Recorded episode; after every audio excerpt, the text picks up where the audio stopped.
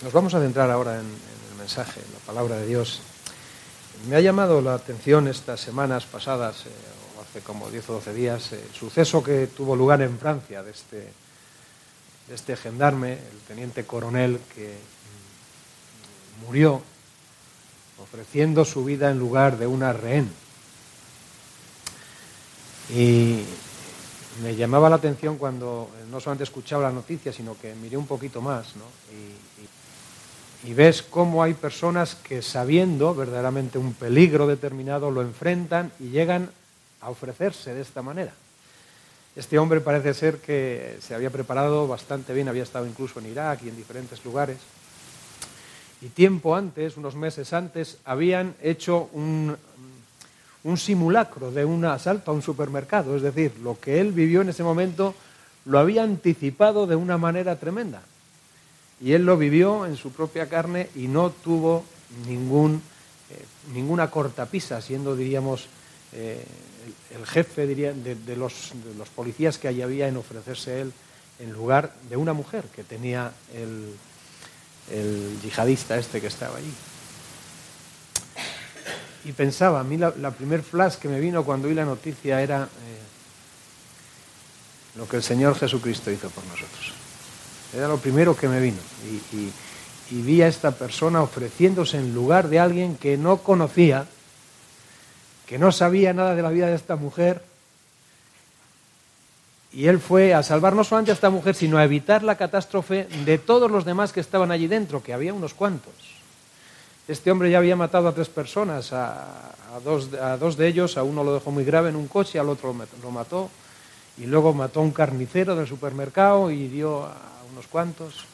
Y este hombre sabía la situación, es decir, la había vivido antes, había vivido la situación antes, de alguna manera, eh, hombre, evidentemente sabía que el riesgo ahí era un simulacro, no iba a morir, pero, pero él, él conocía ese riesgo. Y luego estaba el hermano de este hombre y la madre, que cuando le dieron la noticia dice, lo primero que pensé es que el que se ofreció o la persona que llegó a este punto fue mi hermano. Y la madre dijo exactamente lo mismo, dice, porque era una persona que lo tenía que hacer, era su forma de vivir y de enfrentar la vida. Bueno, pero nosotros no hemos venido aquí en esta mañana a recordar este hecho, que verdaderamente la muerte es trágica, Siempre es trágica, hermanos. La muerte es trágica, es dolorosa, por mucho que pensemos lo contrario, es dolorosa. Porque es algo que ha venido por causa que nosotros hemos generado, por causa de nuestro pecado. Dios, Dios no, no ha puesto la muerte de por medio. Dios quiere que nosotros vivamos y vivamos eternamente. Pero la muerte es un tránsito que gracias a Dios vemos que se puede pasar de una manera determinada a la gloria de Dios. ¿no? Pero yo pensaba en el Señor Jesucristo. Y el Señor Jesucristo, cuando vino a este mundo, ya sabía lo que iba a padecer. Lo habéis dicho muy bien los hermanos que habéis compartido, él ya lo sabía. Y no porque hubiese hecho simulacros, sino que el Señor Jesucristo venía porque tenía que cumplir hasta la última coma, la última tilde de lo que ya estaba escrito. Es decir, cientos de años antes, miles de años antes, el Señor ya sabía la historia en el Antiguo Testamento y venía a cumplir toda esa historia en su persona, porque Él es el centro de la historia. Y tenía que cumplirlo. Veía también el otro día un, un, un, anuncio que avanzaba en televisión que iban a hacer un reportaje sobre diferentes líderes y salía la imagen de, John Fitzgerald Kennedy, la imagen de Gandhi, la imagen de Martin Luther King y decía, ¿qué tienen en común estas personas, líderes? Todos ellos habían muerto por una causa, y habían muerto todos trágicamente asesinados. Y lo que querían llegar a hacer se quedó truncado en sus personas. No fue más allá. Señor Jesucristo murió también trágicamente. Pero la evidencia de la obra de Cristo está en esta mañana aquí y confío que en todos y en cada uno de nosotros. Murió trágicamente, pero la obra de Cristo va adelante a través de aquellos que han confiado en Él, en su obra, y le han aceptado en su corazón como lo que él dijo que era, el Hijo de Dios, el Señor y el Salvador. Y esta mañana vamos a tener una reflexión, yo creo que es más bien una reflexión, por no considerarlo un estudio muy profundo, pero, pero sí una reflexión, en la anticipación que el Señor Jesucristo hizo seis meses antes de que llegase el momento de la pasión. Es tal vez la primera vez que el Señor Jesucristo desvela y habla claramente de lo que iba a ocurrir. Y eso se encuentra en Mateo capítulo 16. Es un encuentro del Señor. El Señor hasta ese momento ha venido hablando por símbolos, por cuadros, acerca de lo que iba a acontecer, pero no abiertamente, no claramente. Pero aquí tiene lugar algo muy interesante. El Señor Jesucristo no solamente venía como Dios a evidenciar su deidad y a ofrecerse como y, ser reconocido como el Mesías y el Cristo enviado, sino que también venía de alguna manera a preparar, que es lo que él hizo, a preparar discípulos para continuar la obra que él hacía. Entonces todos sabemos lo que conlleva un discipulado. Ahora los niños están en la escuela dominical y se está ejerciendo un discipulado. Se está enseñando en la palabra de Dios, en diferentes temas, los que toque y que el profesor y la iglesia consideren Y aquí en esta mañana estamos ahora mismo compartiendo la palabra, estamos, hermanos, de alguna manera discipulándonos, enseñándonos y luego mm, cada uno en el bagaje, en nuestro corazón, en nuestra mente, en la realidad de nuestra vida cristiana, lo vamos a ir evidenciando en nuestro comportamiento, en nuestra forma de pensar, en decisiones, en, en muchos aspectos de nuestra vida. Nosotros diríamos casi en el total de nuestra vida, que es como debiera de ser. Por eso el mensaje de hoy, si tuviésemos que, poner un, encabezamiento, un título, diríamos que sería la entrega total. No hay, nosotros sabemos, desgraciadamente, que hacemos entregas parciales al Señor. Pero el Señor Jesucristo no hizo ninguna entrega parcial, hizo una entrega total, total de su persona. Y Él no demanda menos de los discípulos, no demanda menos de aquellos que son sus siervos, porque Dice que el Señor no es mayor que el siervo, pero es que el siervo tampoco es mayor que su Señor. En esa equiparidad, el Señor lo que pretende es que nosotros entendamos, que yo entienda, que cada uno entendamos que lo que en esta mañana estamos hablando del Señor Jesucristo, lo estamos hablando de ti, de mí. Porque el Señor Jesucristo quiere que nosotros seamos como Él. Nuestra muerte no va a aportar lo que la muerte del Señor aportó, pero nosotros teníamos que estar dispuestos a que la muerte no fuese el freno para ser como Él. Este hombre, el gendarme, murió él solo, los demás no murieron. Los demás estaban allí, pero el que tuvo, no sabemos si la osadía, sino la, la visión y la entrega, fue él. Los demás se quedaron allí. Pero igual muchos de ellos hubiesen dicho, yo también estaría dispuesto a haber hecho esto. En el capítulo 16 del Evangelio de Mateo se produce algo muy curioso. El Señor habla con, los fariseos y, ahí se le preguntan que querían ver señales, que Él mostrase señales del cielo para, para evidenciar quién era Él. Y Él le dice, ninguna señal os será dada, salvo, y Él hace referencia al Antiguo Testamento a cosas puntuales. Y después de, este encuentro, el Señor Jesucristo, estando con sus discípulos, les hace una pregunta súper importante. Y empieza de una manera muy tranquila diciendo, bueno, ¿quién dice la gente? ¿Cuál, ¿Cuál es el rumor que hay en el entorno en cuanto a mi persona? ¿Quién dice la gente que soy yo? Y entonces ellos hacen referencia a diferentes personajes que podía representar al Señor. Y luego íntimamente les pregunta a ellos, bueno, ¿y vosotros quién decís que soy? Y todos sabemos que hay un portavoz que siempre es el más lanzado de los discípulos. Y entonces Pedro se lanza y le dice claramente al Señor, Tú eres el Cristo, el Hijo del Dios viviente. Y esa definición da a entender, el Señor expresa, bienaventurado Pedro, porque estas cosas no te lo han revelado carne y sangre, sino mi Padre que está en los cielos. El Señor empieza a vislumbrar y a ver claramente que en todo este proceso, estos dos años casi medio que algunos ya llevaban con él, empiezan a tener lucidez en cuanto a la persona de Cristo. Fíjate que habían visto ya milagros, habían visto resucitar muertos, habían visto alimentar a cuatro mil, a cinco mil personas. Todo eso ya lo habían visto. Y, todavía estaban como, pero aquí ya, como un flash, como un flash. Tal vez esto nos vaya recordando a ti y a mí personalmente eh, cómo llegamos a conocer el Evangelio. Hay veces que hay gente que en la primera intentona parece ser que entiende, pero hay otros muchos, un servidor entre ellos, que fueron años de, escuchar, de, decir a la gente, qué pesadez, de decir, no quiero saber nada, de decir, ya lo sé, de decir, ya, ya entiendo, pero no era, real, no era real ese entendimiento. Entonces aquí, en esta expresión de bienaventurado, eres, eres Simón, hijo de Jonás, expresa la felicidad que, se puede llegar a engendrar en una persona de saber quién es el que te lidera, quién es la persona que va por delante de ti con el que tú estás invirtiendo tu vida. Es decir, estos discípulos lo dejaron todo y muchos de ellos estuvieron siguiendo al Señor continuamente, día y noche, semanas, meses, años. Sus profesiones, sus trabajos, sus familias, y estaban ahí, codo a codo con el Señor. Y, tiene este, y ahora el pasaje que vamos a ver, y, vamos a desganar en, tres pequeños apartados, vamos a ver que cuando uno dice esto sobre el Señor y dice, en esta mañana los que somos clientes, ¿quién es el Señor para ti? ¿Quién es el Señor para mí?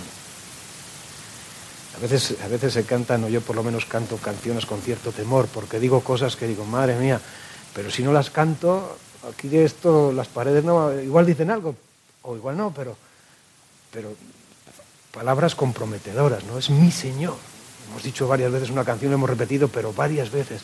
Es mi Señor, es mi Señor. Es... tú tienes una persona y dices, este es mi jefe. Y cuando dices mi jefe, este es el que me paga, este es el que, el que tiene la empresa, el que me da, que, que prácticamente comes.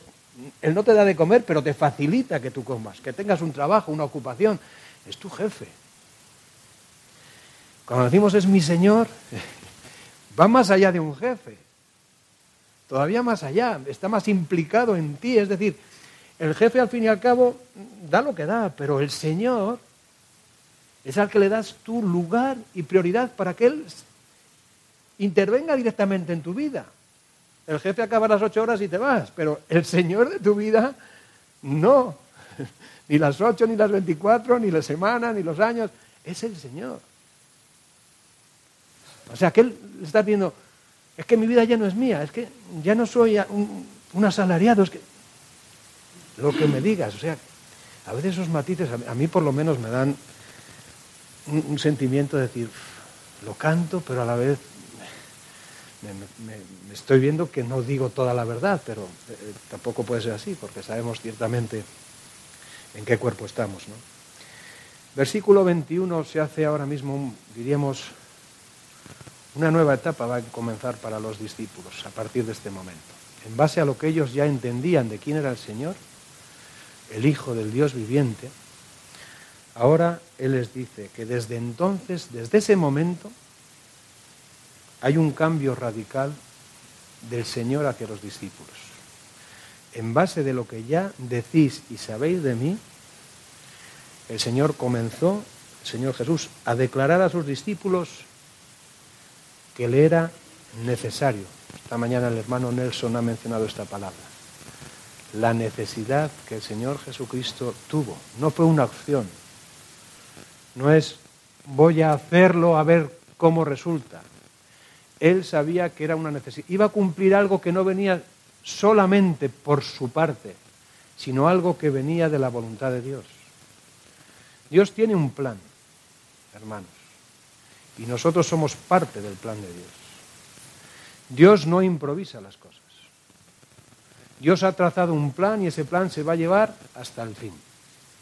Y dentro de ese plan, en el engranaje de Dios, estamos todos aquellos que hemos aceptado por la fe al Señor Jesucristo y ahora veremos lo que eso conlleva.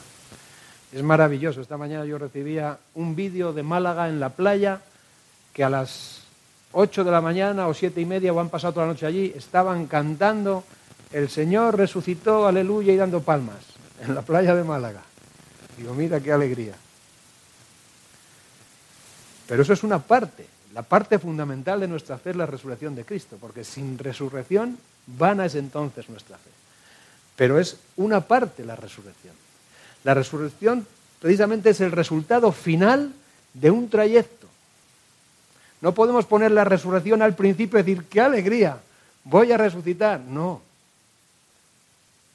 Podemos decir, qué desilusión si no soy consciente de que me falta lo más importante para que la resurrección sea una verdadera alegría. Porque si no somos los más dignos de pena, porque nuestra vida solamente se está limitando a ver lo que hay detrás, mientras que el Señor Jesucristo lo que vino era a enseñar lo que había por delante. El Señor Jesucristo vino a mostrarnos lo que hay por delante de la resurrección. Y claro que es sufrimiento. Y nos dice el apóstol Pablo cuando escribe a Timoteo, le dice, porque si queremos reinar con Él, tenemos que sufrir con Él. Y el sufrimiento para nosotros tampoco es una opción, sino que es una necesidad.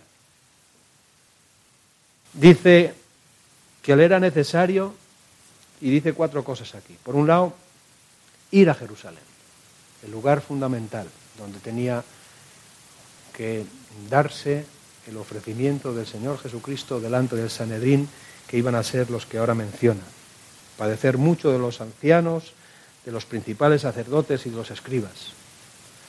Eso el Señor Jesucristo sabía que tenía que pasarlo. Tenía que haber un juicio y encima un juicio dañino hacia su persona en base de mentiras y en base de, de falsedades.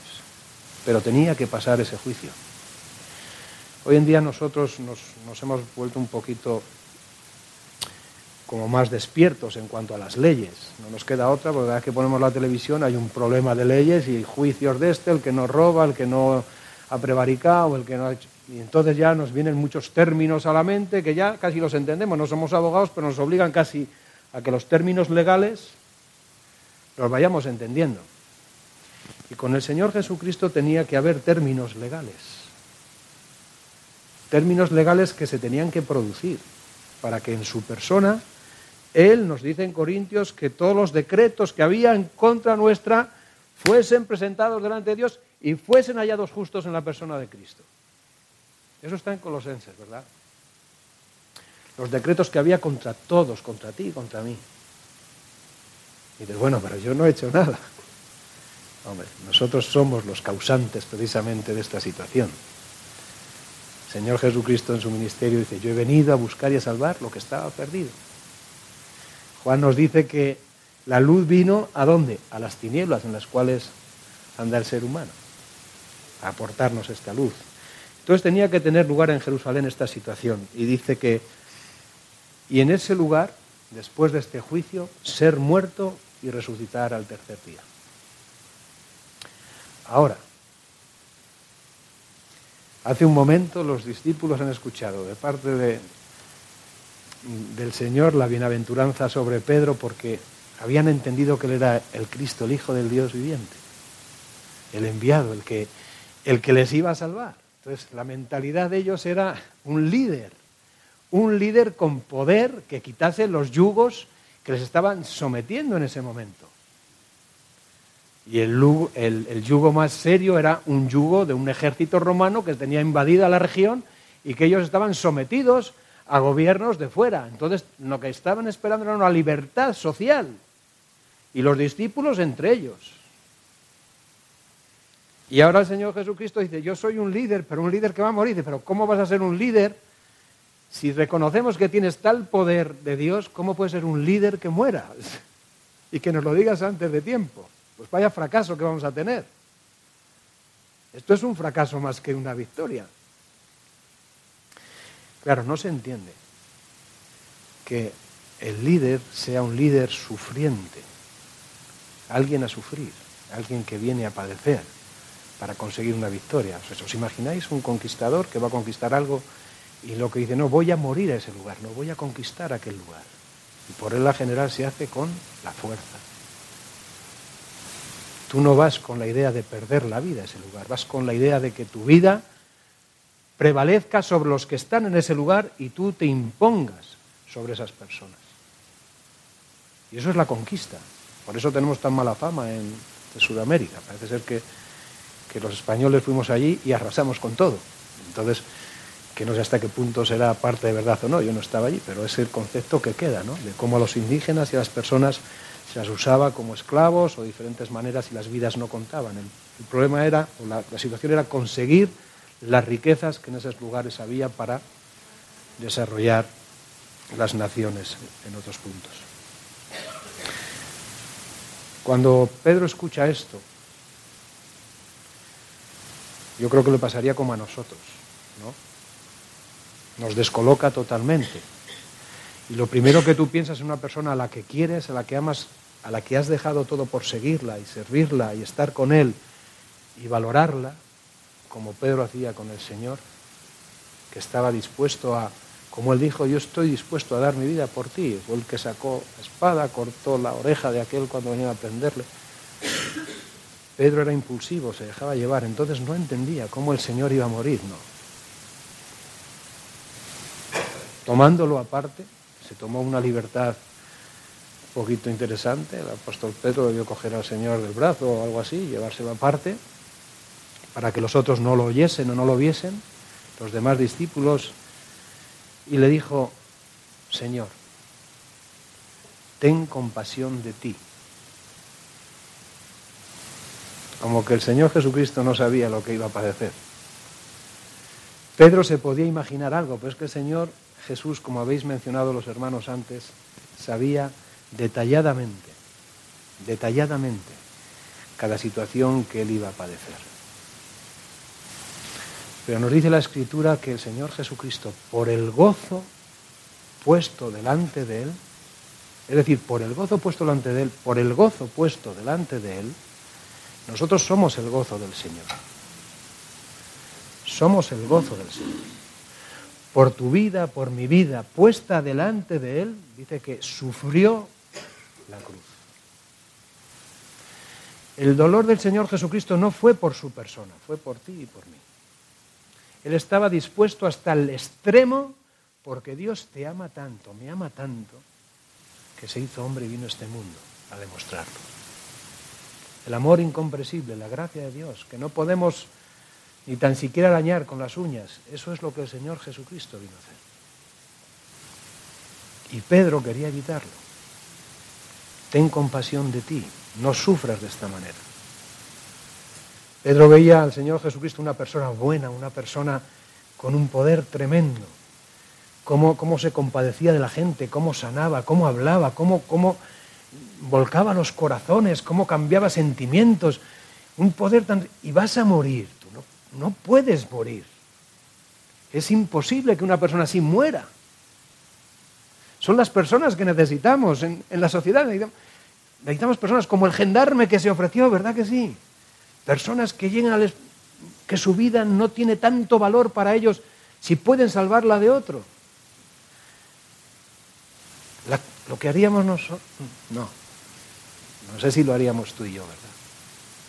Porque a veces nos cuesta, a veces me cuesta, ponerme en el lugar de aquel que todavía no ha oído ni el Evangelio. Y me cuesta compartir el Evangelio con esa persona a veces. La inconsciencia de que esa persona está cogida por Satanás con una pistola en su cabeza para que no se mueva de ahí. Como tú y yo estuvimos, alguien nos habló, ¿verdad? Y nos volvió a hablar y no se cansó de hablarnos y de decirnos y de invitarnos y, de empujarnos y de y decir, qué pesado, qué pesada, qué... En ninguna manera esto te acontezca. Dos puntos. El Señor prediciendo la semana de la pasión, lo que iba a padecer, la manera carnal que tenemos de, de enfrentar una situación espiritual que no entendemos. Cuando vamos a Corintios, digo a 1 Corintios, y a veces compartimos el Evangelio dices que no puedes entender el Evangelio porque el hombre natural no lo puede entender, pero nosotros sí porque somos espirituales. Y es verdad, pero tiembla, porque cuando decimos eso no sé hasta qué punto hemos entendido algo. Porque no es que nosotros Somos espirituales para vanagloriarnos de nada. Porque el discernimiento que Dios nos lo ha dado ha sido por su gracia, no porque tú y yo lo merezcamos más que la otra persona que está en tinieblas. Pero lo carnal sale a la luz, en ti y en mí.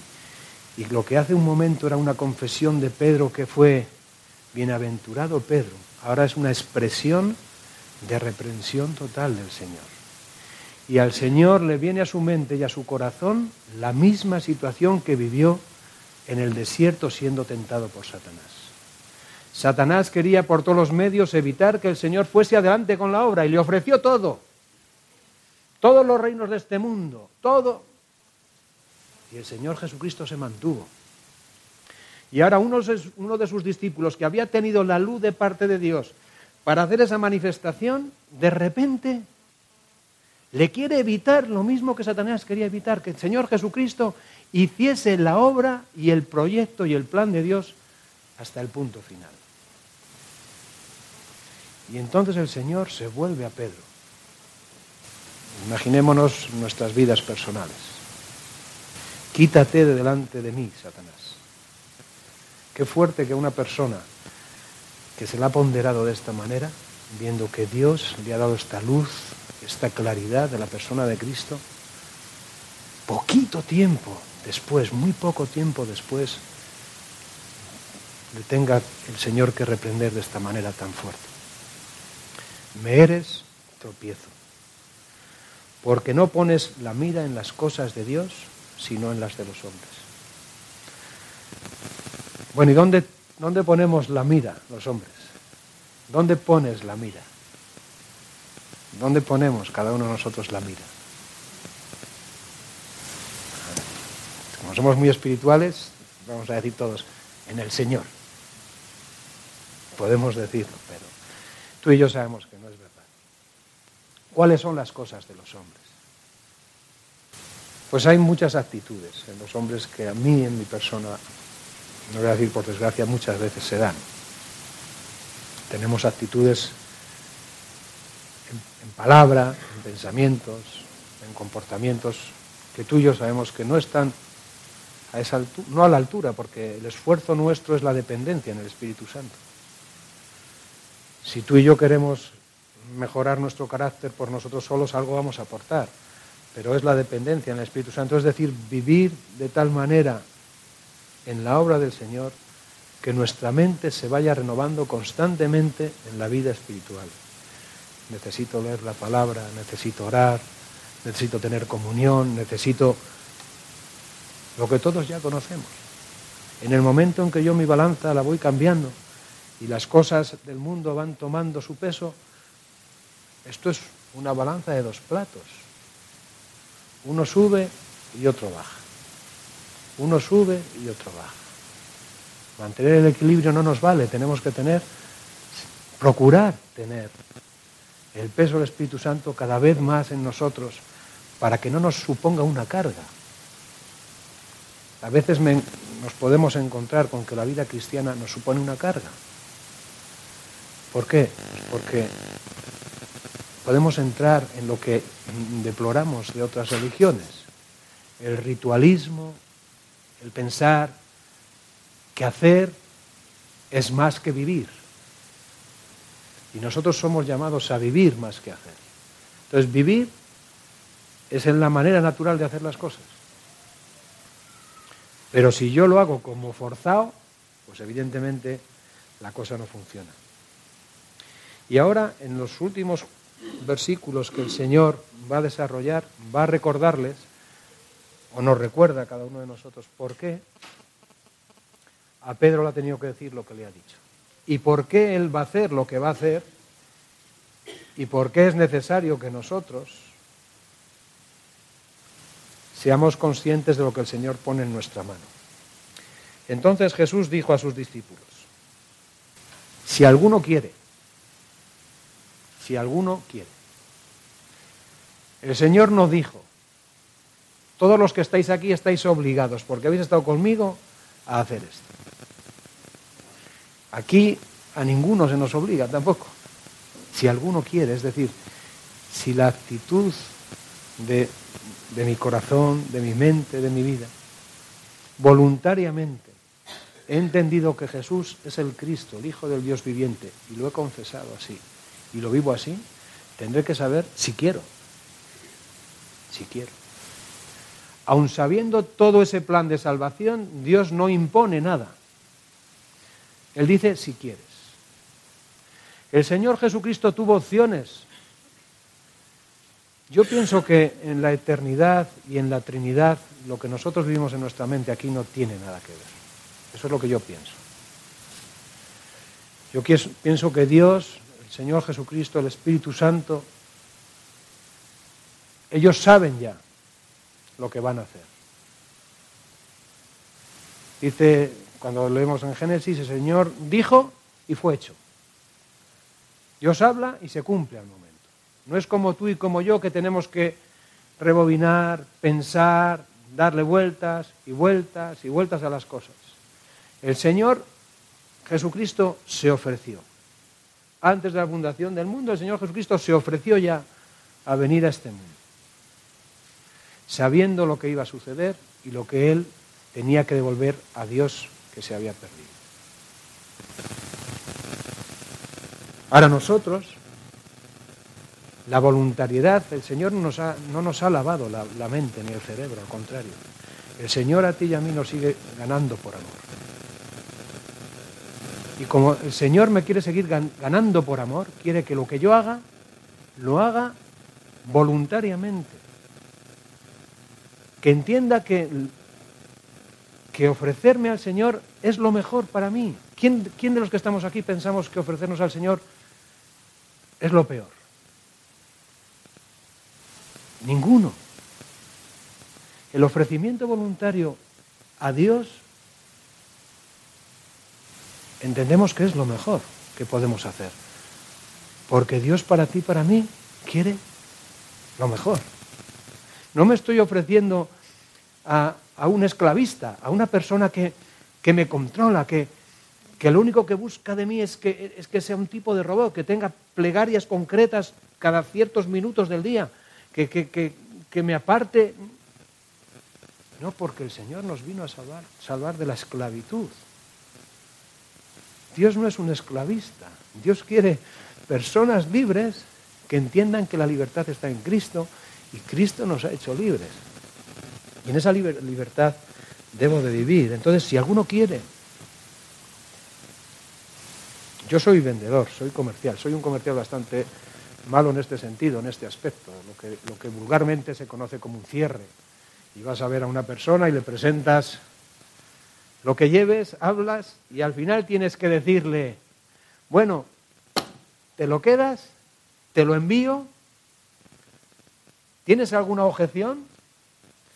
Y en ese momento, si la persona te dice, no me interesa, pues el vendedor bueno, la persona comprometida, la persona que ve más allá, tiene que saltar otra vez esa situación y aunque la persona dice que no, tú tienes que enfrentar un no y decirle, ¿cuál es el motivo para este no? Entonces la persona te dirá, es muy caro. Y entonces tú tendrás que decirle, pero ¿cómo? ¿Por qué dices muy caro? Que hay cosas mucho más caras, cosas mucho mejores. Me podría decir qué es más caro, qué es mejor. Y saltas una objeción y luego dices, bueno, pero es que también en estos momentos ando mal económicamente. Pero bueno, yo te puedo dar facilidades de pago. Y tienes que saltar objeciones. Para que al final la persona diga, lo quiero. Y entonces el vendedor dice, he hecho una venta.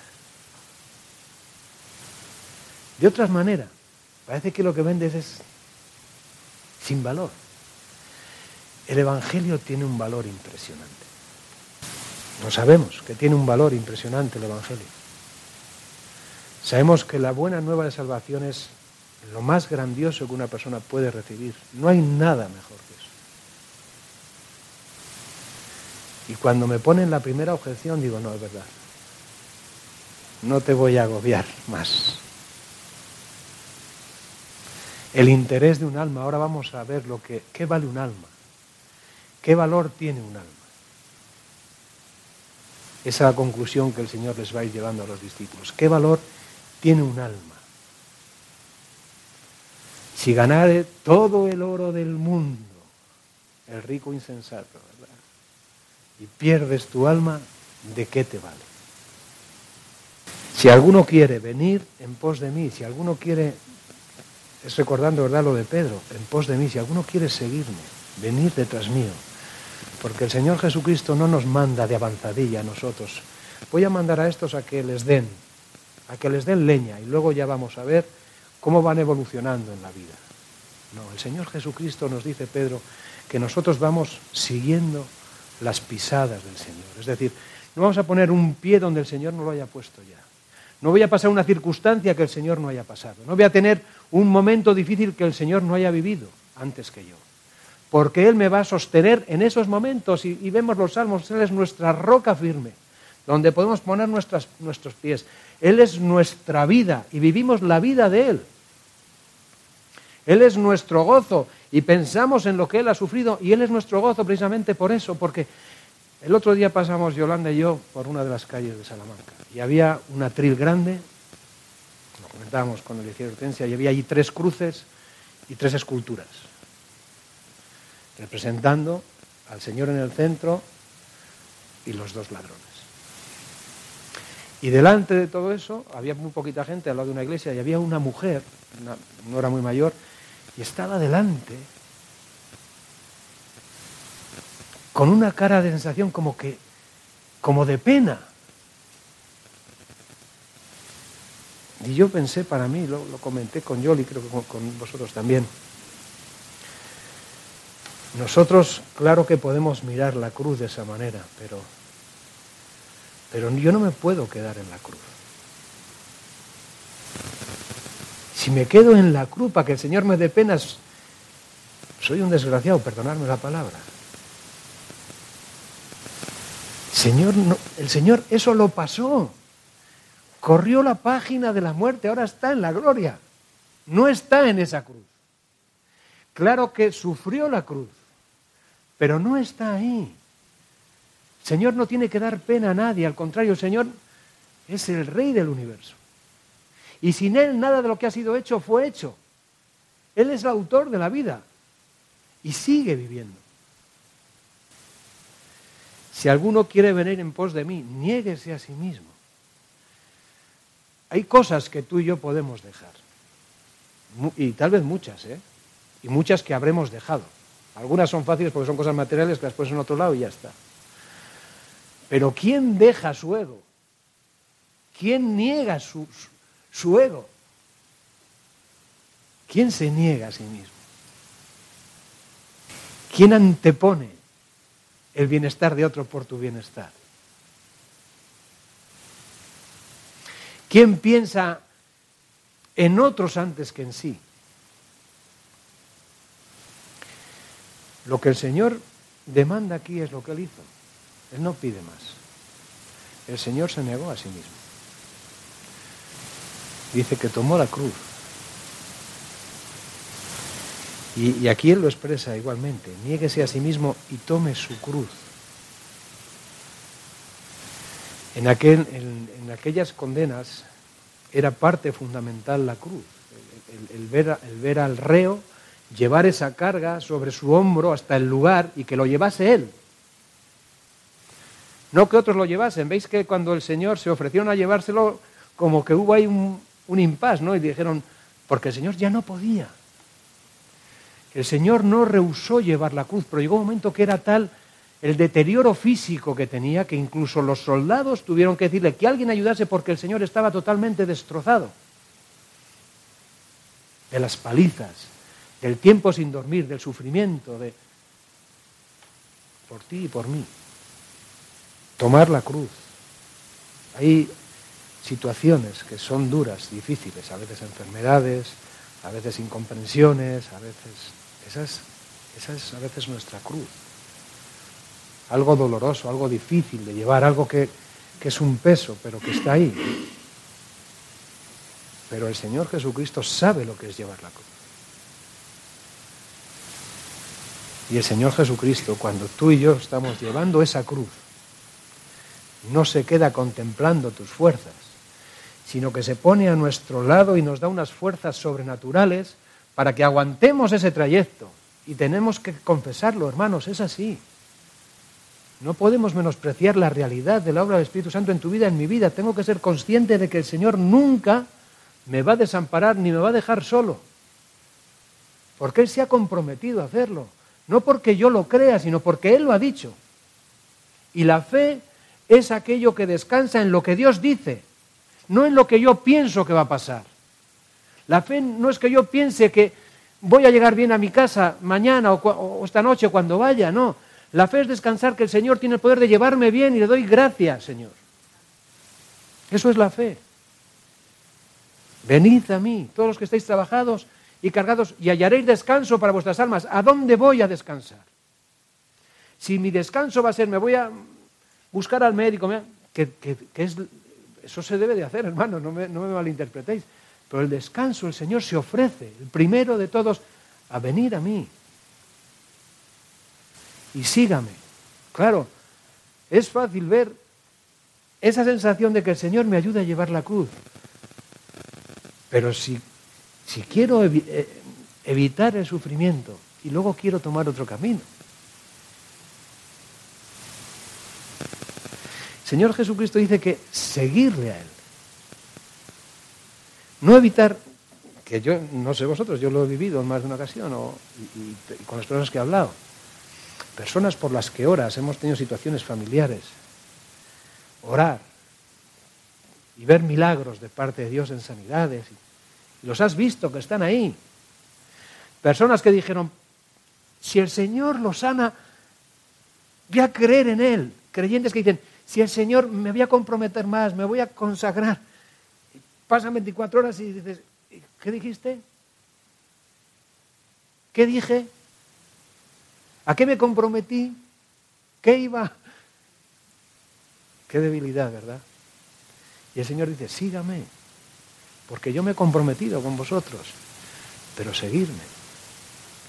Porque todo el que quiera salvar su vida la perderá, y todo el que pierda su vida por causa de mí, la hallará. Qué contraste. Cuando decimos, pues que la vida cristiana es dura, es, es, una vida difícil. A veces decimos esa tontería. ¿eh? ¿Sabéis por qué lo llego a decir o puedo pensarlo? porque estoy pensando como el Señor dijo. No ponéis la mira en las cosas de Dios, sino en las de los hombres. Eh, este mundo, cada vez el enemigo lo va a hacer más atractivo. Muy duro, pero más atractivo. Sucedáneos, cositas, golosinas, situaciones sociales que nos van a tocar mucho la mente y el corazón y no vamos a saber discernir a veces ni bien. El pecado va a ser tan civilino y las cosas van a ser tan que muchos de los creyentes vamos a correr riesgos en mares muy profundos. Y vamos a decir sí a cosas que son nos. Y vamos a decir nos a cosas que tienen que ser sí. Porque vamos a tener miedo de que otros piensen que nosotros no comulgamos con esas situaciones.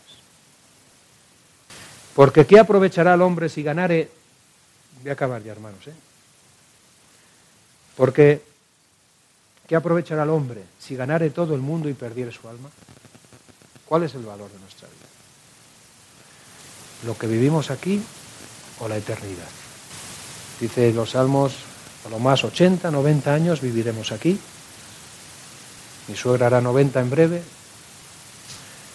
si Dios quiere y llega. Pero 90, 100 años, 110, comparado con la eternidad. Pensamos que queremos agarrarnos a lo que tenemos aquí. ¿O qué recompensa dará el hombre por su alma? ¿Qué estamos dispuestos a dar por nuestra alma? Yo no sé lo que tú y yo daríamos por nuestra alma, yo sé lo que el Señor dio por mi alma. Y esa es la diferencia. Yo puedo considerar mi vida, ayer veía una noticia en televisión de un futbolista del Albacete, todavía no, no se lo explican, pero tenía un partido de fútbol y según salía del hotel, se tiró o se cayó desde el tercer piso abajo. Algunos dicen que estaba pasando una depresión y no se sabe, pero el hombre cayó. 27 años. Bueno, hay momentos que nuestra vida, joven que sea mayor, no vale para nada y te la quieres quitar. ¿Cuántos? En España sabéis que está prohibido, por ley, que se digan, cuando una persona muere, que se diga si se ha suicidado. El suicidio produce un efecto llamada en la sociedad y si se dan, hay más gente que se suicida.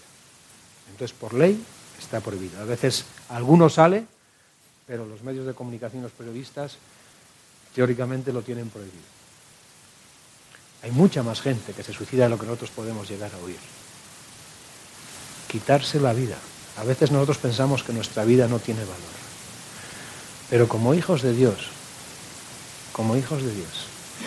Cuando vemos el valor que Dios ha dado a tu vida y a la mía, ¿verdad? Esta mujer, me hubiese gustado conocer a la, rehén que había en este supermercado para ver cómo opinaba esta mujer en cuanto a este hombre, aquel que se puso en su lugar. Bueno, no llegó a poner en su lugar porque el, el terrorista le pegó cuatro tiros, ¿no? Entonces, nosotros en las manos del Señor. Cuando decimos que Él ocupó nuestro lugar en la cruz, la cantamos esta canción, le decía Hortensia y a él, y dice, no, la cantamos muy a menudo, digo, entonces no voy a decir que la cantéis otra vez. Pero a mí me venía constantemente cuando estaba pensando en estos pasajes esa canción. Uno hay que ocupó mi lugar en la cruz. Hay una frase con la que voy, voy a terminar y yo creo que la aplicación este, de este, texto es una aplicación meramente personal. El enfrentamiento de cada uno de nosotros con lo que el Señor demanda. La demanda del Señor está aquí. Si alguno voluntariamente quiere venir a Él, tomar su cruz, seguirle, entender lo que esto significa, es personal. El vendedor influye hasta un punto, pero la decisión siempre la tiene el comprador. Nosotros esta mañana nos vamos y la decisión nuestra es personal. Hubo un grupo, esta frase igual la conocéis.